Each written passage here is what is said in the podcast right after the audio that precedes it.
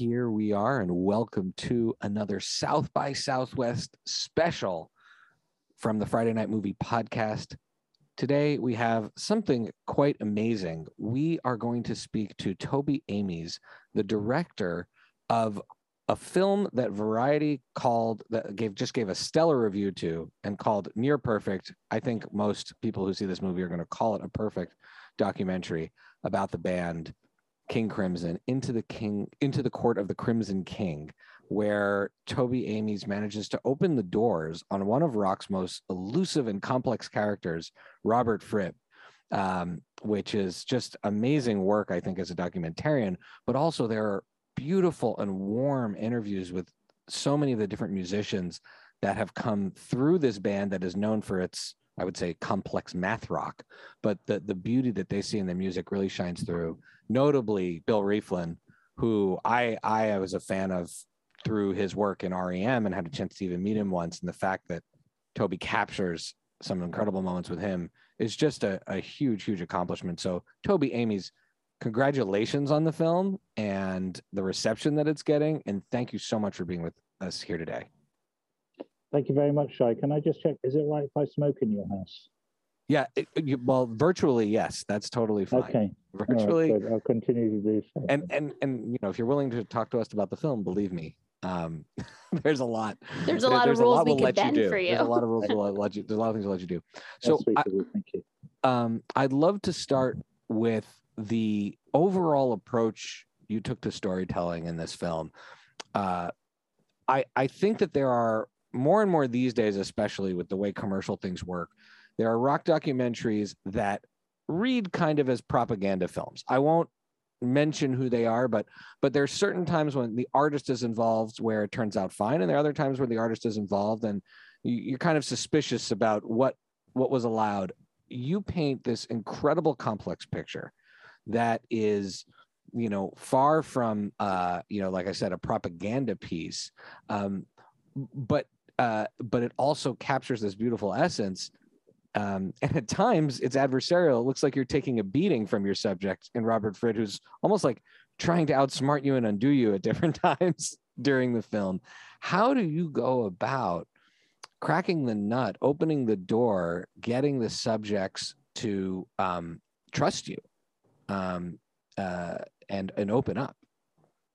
You know that bit in the Silence of the Lambs where um, uh, Clarice Starling goes to interview Hannibal Lecter, and he basically says, "If you give me a piece of you, you can have a piece of me." Um, I sort of. That's amazing. Gonna, that's I'm that's. not. I'm not going to draw a comparison between Hannibal Lecter and any of my subjects.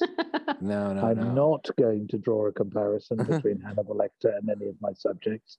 But I think you have to. I think. I think if you if you're going to somebody, and you're asking them to give you something that will become part of your creative process, your art, if you like, and uh, you want them to give you something that is meaningful and true and personal, then um, you you have to be prepared to do the same yourself. More than I think, and that's the sort of so so it's it's very important for me to create a basis of trust in my subjects, um, and that that can have to do with what you're willing to give them, what you're willing to expose about yourself. And above all, it's about recognizing that this there's a this there's a there's a vulnerability people get when when they begin to feel that you might see who they really are, you know.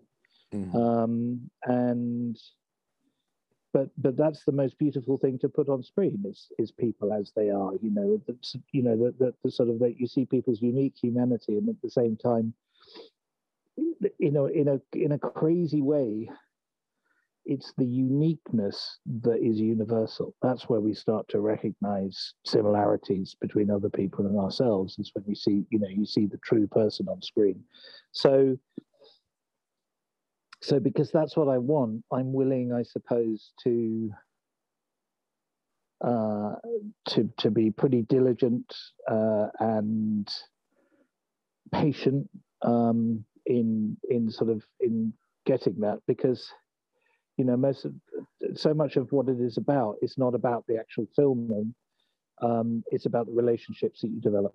Um, so i guess that's that's how it works when it works. It doesn't always work. You know some people won't want to talk to you and some people want to won't want to open up. Well, so, works, they will do works, that over time you know. It works tremendously here. Sorry becky go ahead. So on that on that note you build the trust with your subjects i see because you're also willing you know as you explained you're willing to give something of yourself. But over the course of a project i don't know how long it took you to film this but i imagine quite some time. How do you what is their motivation for getting involved in it? And then how do you sustain that throughout the course of filming so that you can continue to dive deeper with them? Um, I think that I mean there are there are so many individual characters in this movie that it's hard to make a generalization about you know what they all want to get out of it. Um, but but broadly speaking, and this doesn't just apply to the members of King Crimson, everybody wants their story to be known. I think in one way or another. Um, so if you create an environment in which they feel like they're going to get a fair shout, as it were, um, then they're more inclined to to give you um, a story. I suppose that King Crimson is a is a commercial entity as well as an artistic entity. So it you know that that the same reasons that they would allow me to film them for the documentary would apply to the same reasons why they might do an interview, you know, with Rolling Stone or the NME or, or something. So so there is that kind of basic default.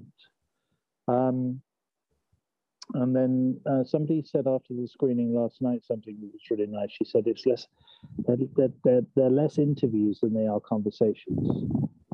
Um, and that's something, that's a technique I picked up um, at, at, MTV, I suppose, because, you know, when I was a, a video jockey, you're on screen with your, um, your subjects. Um, and so you're sort of put on this slightly more equal footing. Although I've got to, you know, I want to make clear that compared to being somebody who's really good at playing the guitar, being a stupid video jockey is not really on a par in my I don't think there's similar achievements. Uh, no, but we there. miss the we do miss the VJs. The days of the VJs were very important to us. So don't undersell it. Yeah, it's it's really nice when when culture is contextualized in that way. I think it, you know, I, I, I sort of there are certain VJs I really don't miss, and some of them personally I really don't miss. But um, but yeah, so there, there's something nice about having a human context for for the music and stuff. But anyway, yeah. So so so oftentimes, rather than sitting there going, "Tell me about your new album," or you know, where'd you get your ideas from, or how did this album come to be, or whatever, um, you just have a conversation. And I think a crucial part of having a conversation and being, if you like, a good conversationalist is remember remembering to shut up and listen. Um, you know, and there's a certain amount of, of that that I do. I mean, it's like I wince when I listen back to the the stuff I shot because I feel like I'm constantly interrupting people and talking over them and stuff. And but part of that is is conversations. This happens with human beings. You know, normal conversations. We're always talking over each other. But so you do sometimes. You just have to go. You know, I'll just wait and see what happens. At, at well, the risk of talking over both of you, go, I do want to say that um, it's great. I truly enjoyed the the choice to include your voice in the film. And it's actually not something I, I see very often in the documentaries I watch where the, you hear the filmmaker's voice in those com- in conversation and asking the question so consistently like you might hear a you know a clarifying word. And a lot of the times you know it's just that direct to camera as if they're talking to the audience. And and I and I actually think it brought so much intimacy and brought you closer to the characters to be having those conversations through you with your voice. And so I just wanted to say how much I appreciated that um, that that choice and hearing you speak about it. It all ties together so well, and it and it makes so much sense why you would why you would do it that way. And I'll add the vulnerability that you show. It's not like you only showed clips of yourself being the best interviewer ever, or which I mean, you're a great interviewer, but you saw these moments where I think if I were talking to one of my rock heroes and I didn't ask the right question and they stuck it to me, I, I would be mortified. And and you did it fearlessly when when when you sort of jostled with with Robert Fripp a couple of times. And I thought that was a beautiful and brave and very, very humanizing move that you did. Cheers. I think that like um are you guys familiar with the the films of Ross McElwee? I am not. Becky might be. She's much. What are the titles? I don't know. I'm not the best doc Sorry. filmmaker. I'm not gonna lie. Film...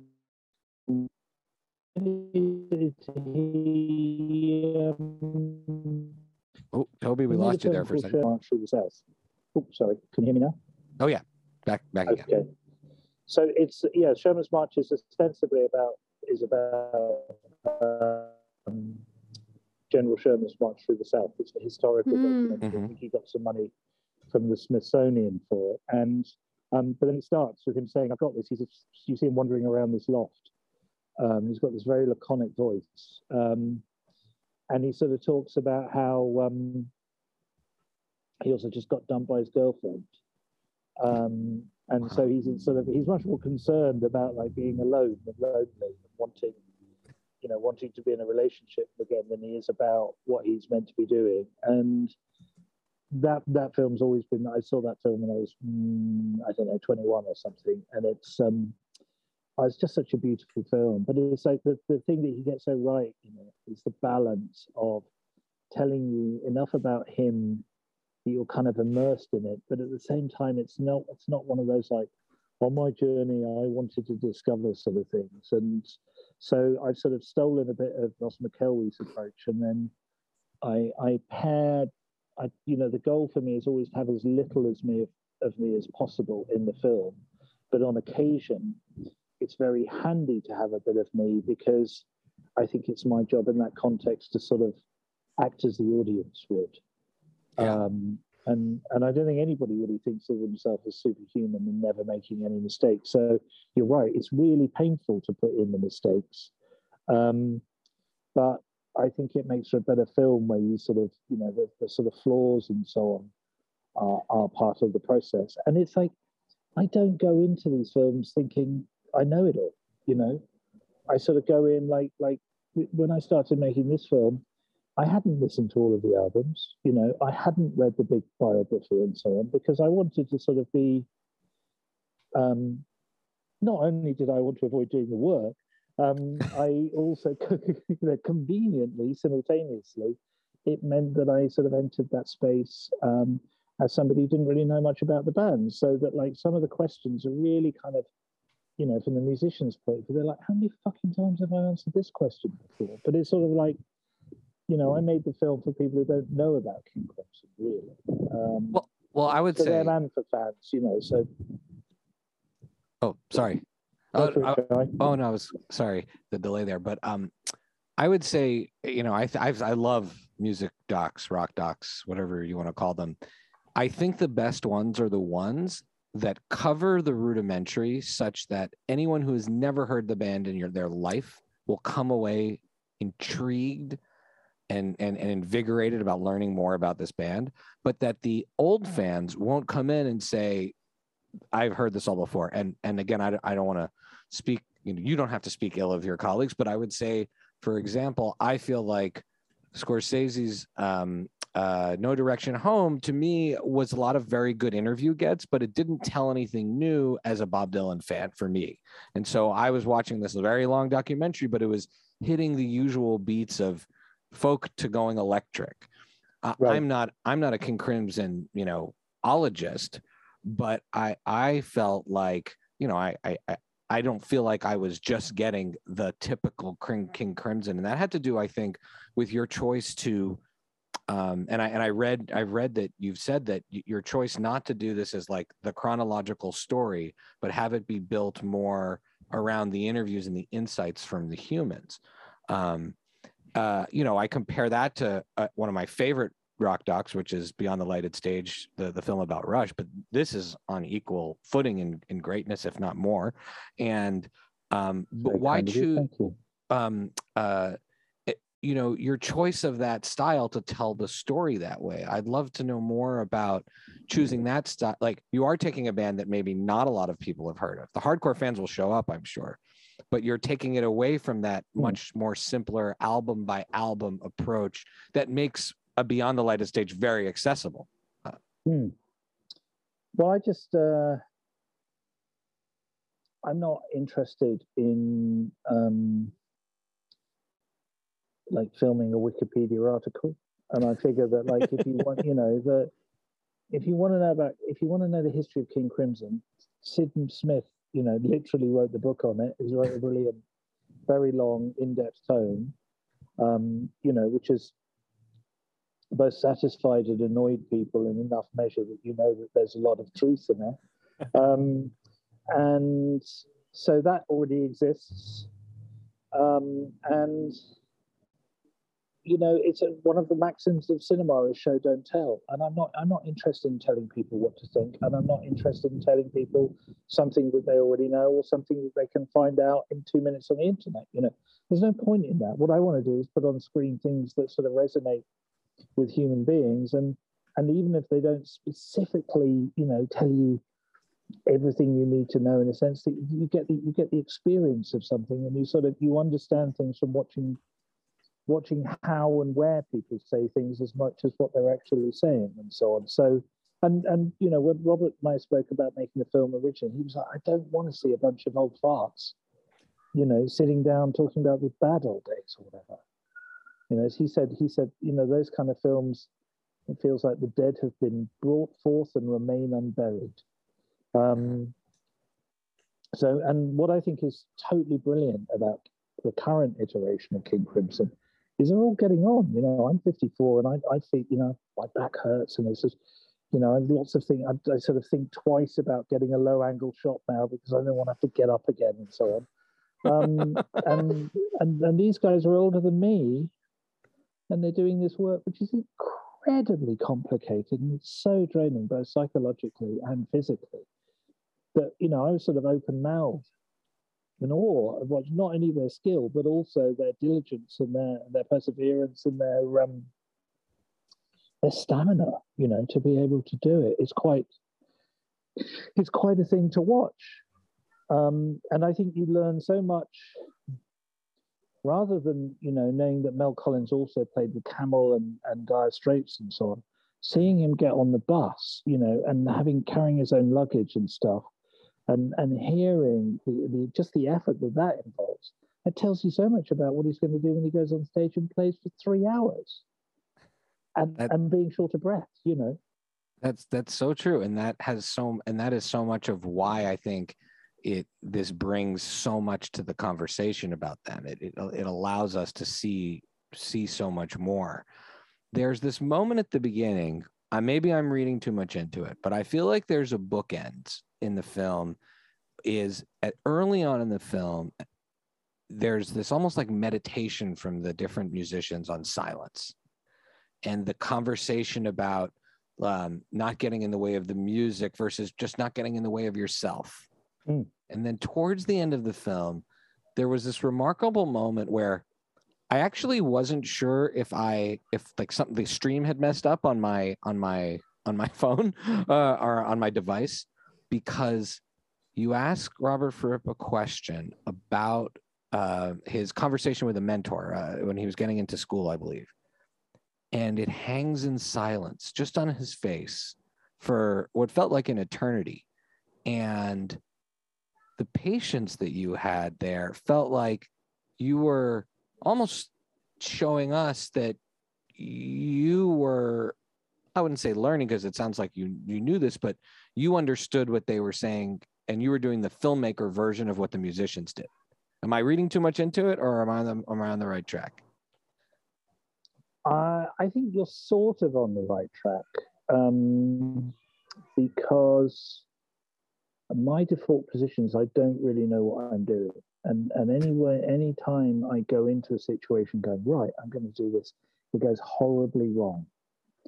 So I, I, I'm I'm sort of slowly learning that the best thing to do is be is be open and be adaptable.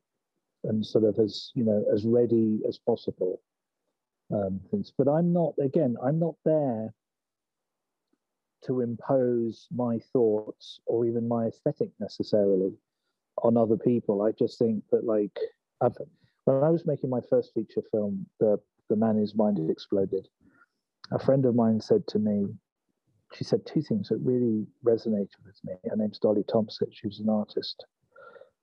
Um, she was a painter. She is an artist. But she said to me, she said, it's your job as an artist to change the shape of the medium that you work in.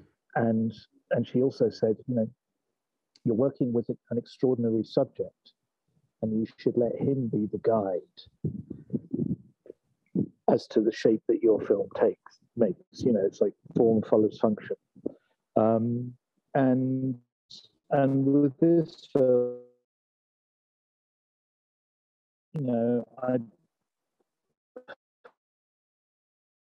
enormous ego and and just yeah just sit there and listen and, and be prepared for eventualities. I, am not saying you know you referred to me as fearless over there i was absolutely terrified when i was experiencing that thing with Robert because I didn't know what was going on, you know, and and so yeah, it's it's just a question of sort of like you know you without without without making the film sort of deadpan, we need to, or I need to just um, you know let the camera sit and observe as much as possible.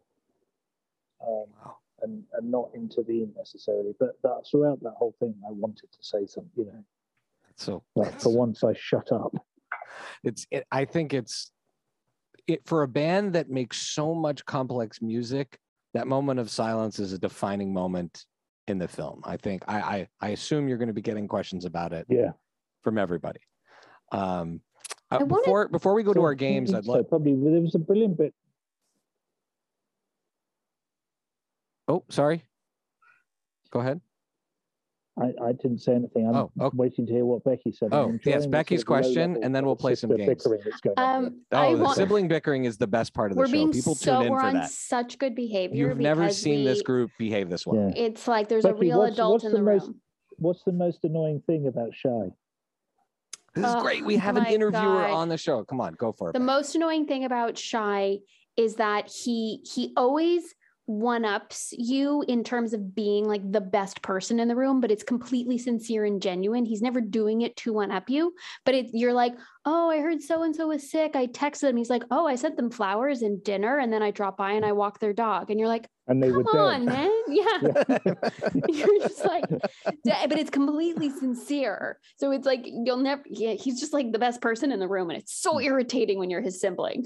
Is he by any chance older than you? Five years. Yeah. Five years older than. I'm the oldest. Yeah, I'm the. Um, but I my question. I like for this you, game. This is I have a, I have a, I have a production related question for you because you talk about, you know, you're not making a chronological film, which I appreciate so much. I'm so much more interested in these character driven stories. I'm so much more interested in watching things unfold eh, you know in verite style i absolutely but what is that like for you in post production then? If you're not writing your story before you go into it, you're not looking for specific moments of drama.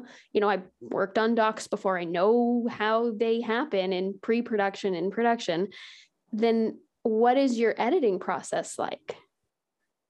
It's an acute suffering for everybody involved. I knew you were going to say that. there is no way it's not.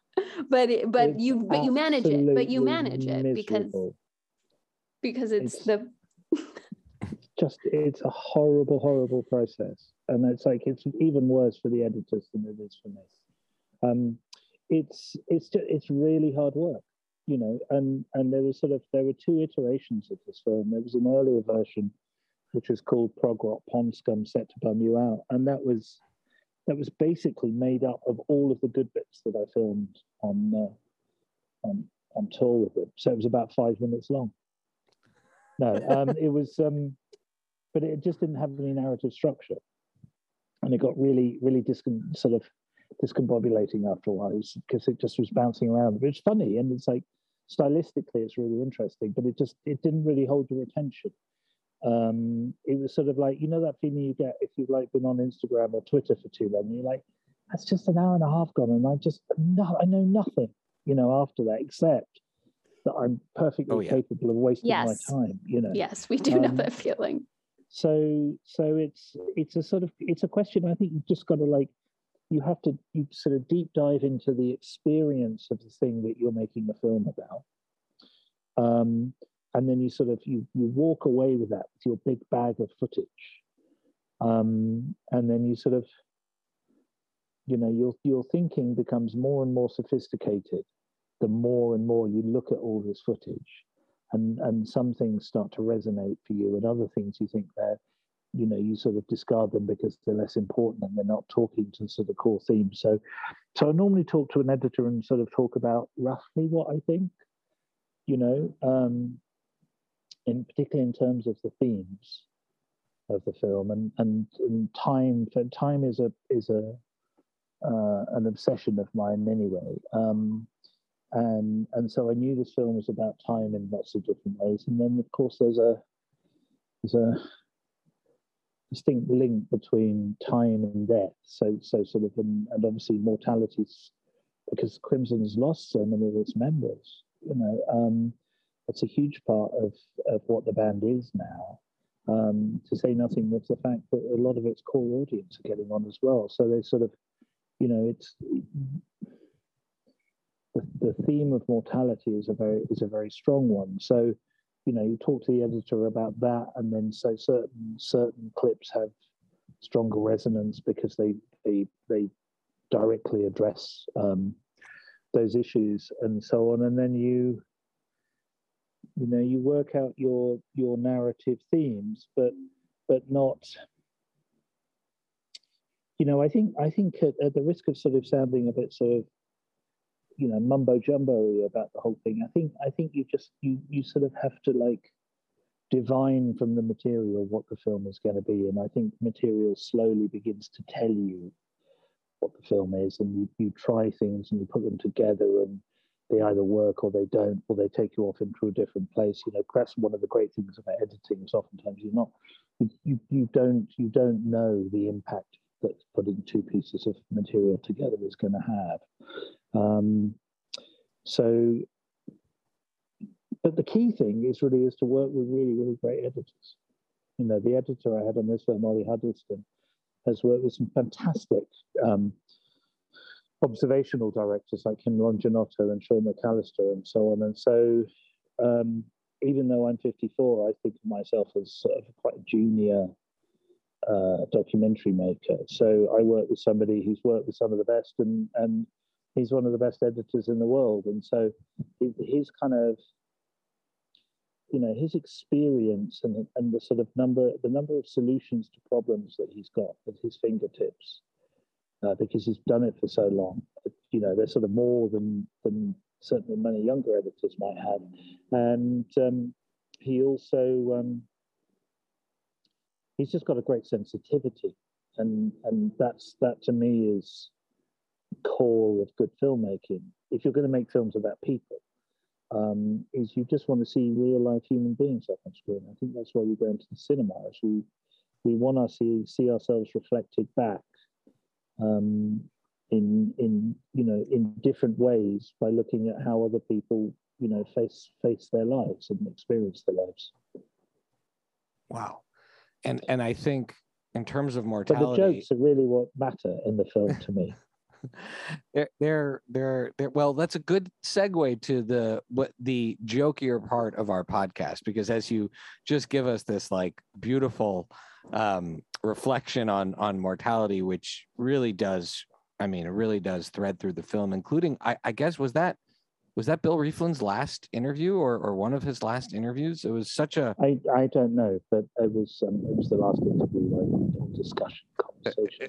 Uh, really, it was it was really um, special that you were able to capture that much with him during that during that time. I think I'm sure there are many people that are very grateful that that you of, of the of the footage and also the the humor and the charm and and it the way he talked about this very difficult time was was pretty incredible. Yeah. That, that... I'm I'm very grateful to him for, for for giving me so much of his time and being so generous with it. You know, it was um, it was a privilege to spend time in his company.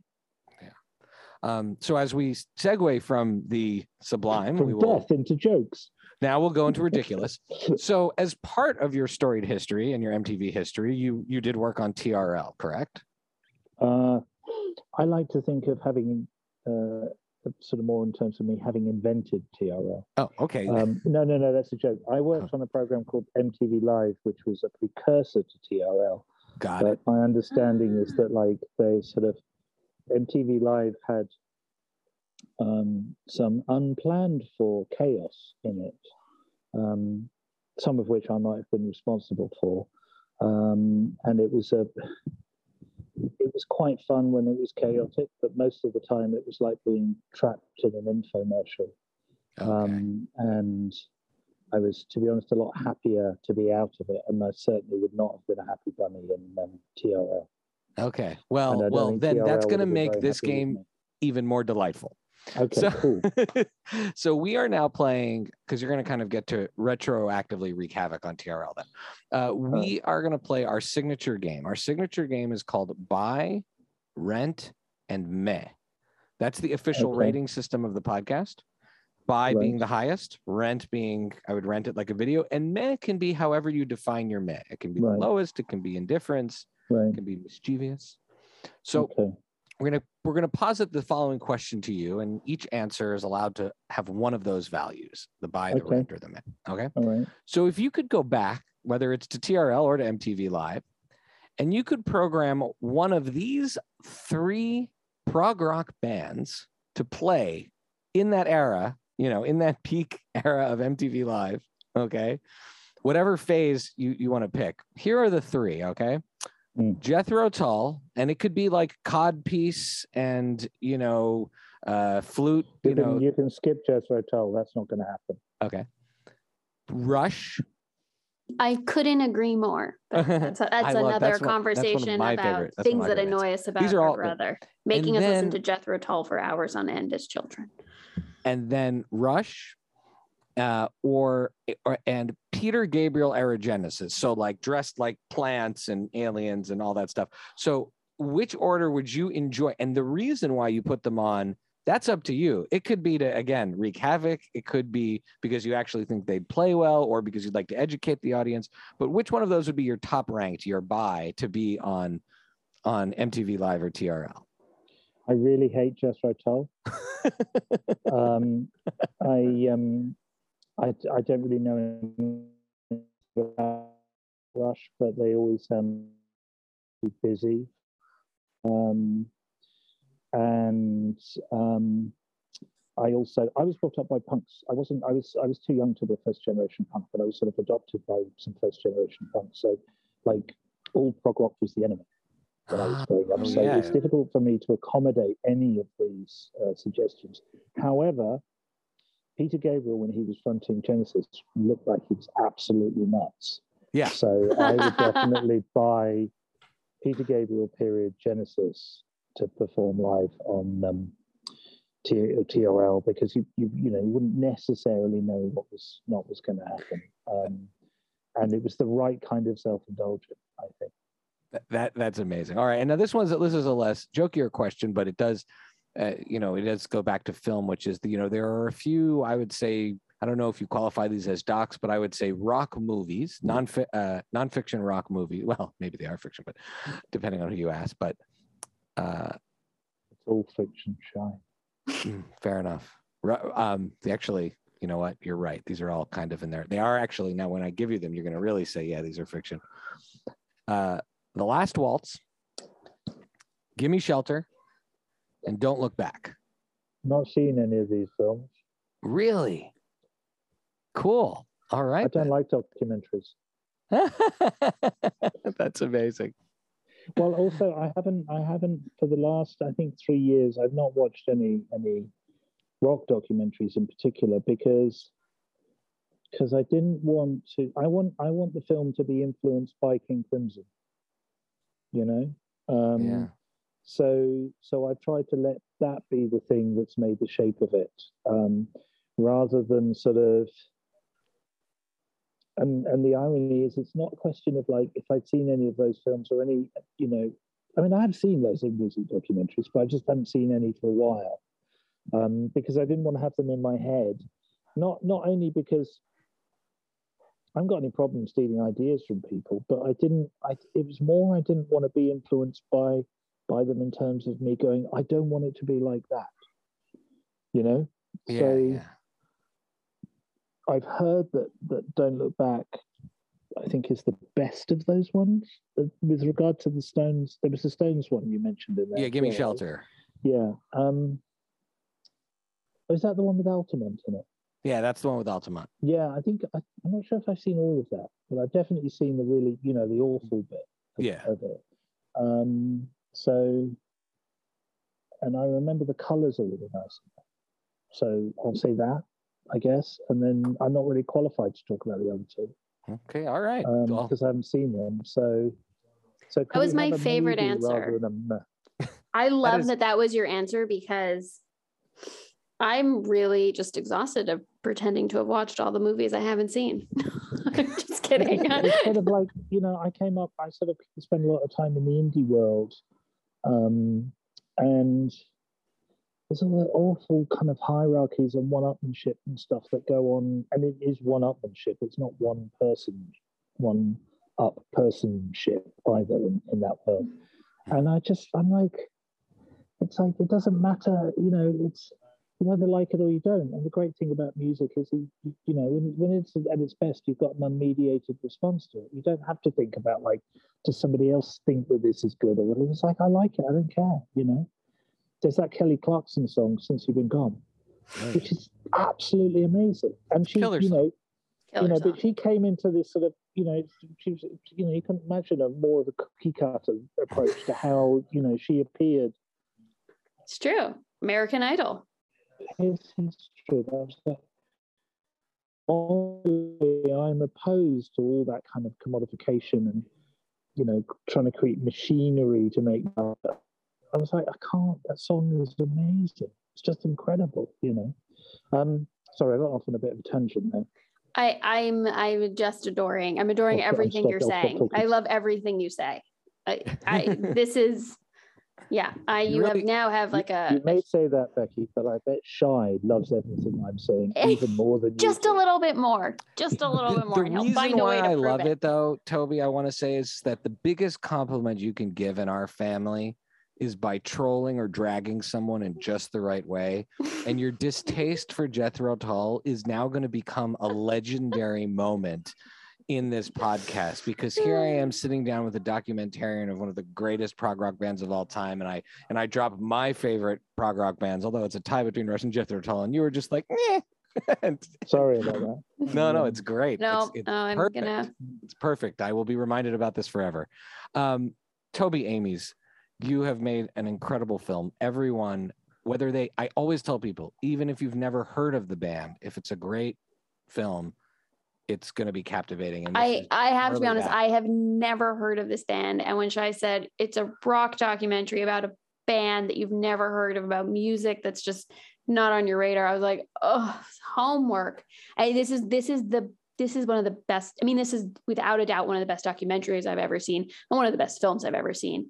It- I Oh, I I was sweet of you to say flipping out watching it. I am not kidding. I think this movie is truly phenomenal, and everyone should see it. And it's and it and it feels uh, everything you were just talking about throughout the whole interview about giving us information if we ha- if we don't know the band and then it just being so much more deeper and richer than that because it's not this chronological bullet point of the list of accomplishments it's a much deeper richer film than than any any music doc i've seen so i can oh, at Oh, least that's- leave it there really, really sweet of you to say thank you. I mean, they're an extraordinary band, and they're also an extraordinary group of people. You know, so so whilst it, this is by no means an easy film to make, that the raw material that I was working with was always there. You know, that's the thing. Is that like that's why effectively.